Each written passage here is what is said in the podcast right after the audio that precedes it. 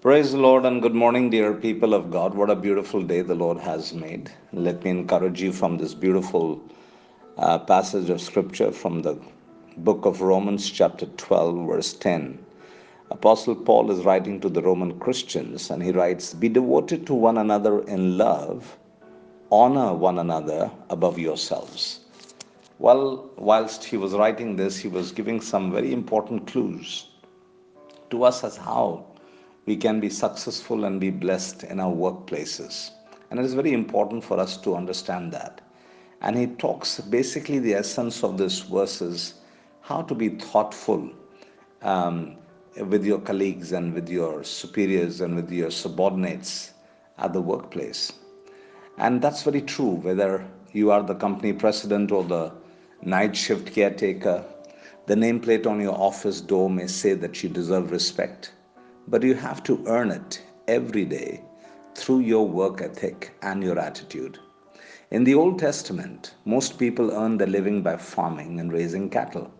So Solomon offers this advice in Proverbs chapter 27 and verse 23. He says, Know well the condition of your flocks and pay attention to your herds. My dear brothers and sisters, good leaders make it their business to know the needs strengths, weaknesses, potential, and motivational levels of those who work with them. As a result, employee sick time is reduced, morale is improved, and quality and production soar.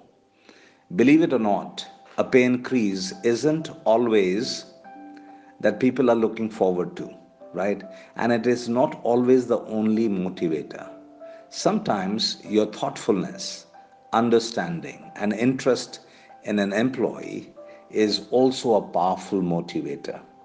Putting people down or taking them for granted just guarantees resentment.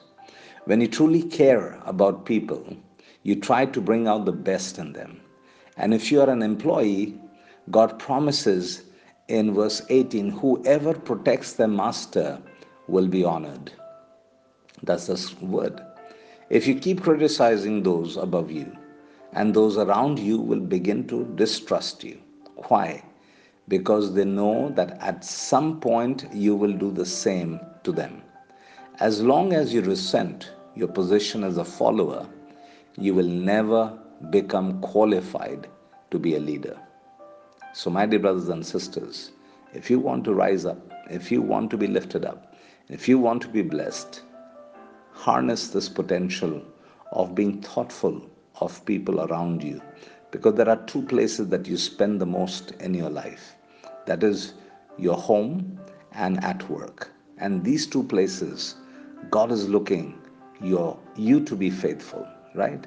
The bible says and i like uh, it says in titus 3 1 to 2 it says you're supposed to speak well of those in authority over you and if you can't say nothing and look for another job, right?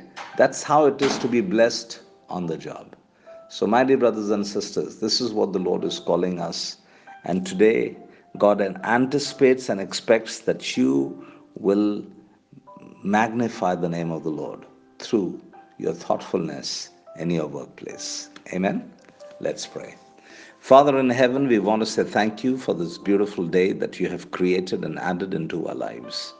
We bless you, O Father, because you never fail, you never change. You are the same yesterday, today, and forever, O Lord. Abba, Father, today, Lord, your grace will abound, your mercy will abound. Lord, give us thoughtfulness in our heart and our mind. Help us to be kind to one another. Help us to be devoted to one another. O Lord God Almighty, fill our hearts with agape love, fill our bowels with compassion, and give us the grace, Abba Father, to honor one another above ourselves. O Lord, and I pray that, Lord, we will see the glory of God come upon us today in our workplaces as your people step out into their jobs, into their businesses, in running the errands for the day. I release your great grace and glory upon them. Bless them, be with them, uphold them with your right righteous hand, and keep them from the evil one, O Lord. Lord God Almighty, I thank you. I bless you. I worship you. Adore you and I magnify you, Master. Lord, I thank you if anyone is struggling at their work uh, at workplace, oh Father. Lord, in their family, in their business, I pray that you'll give them a way out, show them the way forward, and bless them abundantly so that they will behold the glory of the living God, O Master. These are your people and keep them, O Master. I pray for the ones, Abba Father, who are grappling with their health condition. I speak healing and wholeness into their bodies to prevail in the mighty name of the Lord. And Father, we know that by your wounds and by your stripes, we were healed and made well. Hallelujah. We give you the praise, glory, honor, and dominion, power, and authority because it all belongs to you and to you alone. In Jesus' most holy, mighty, and matchless name we pray. Amen and amen. God bless you, dear people of God. Have a great, big, wonderful day ahead of you, and bye for now.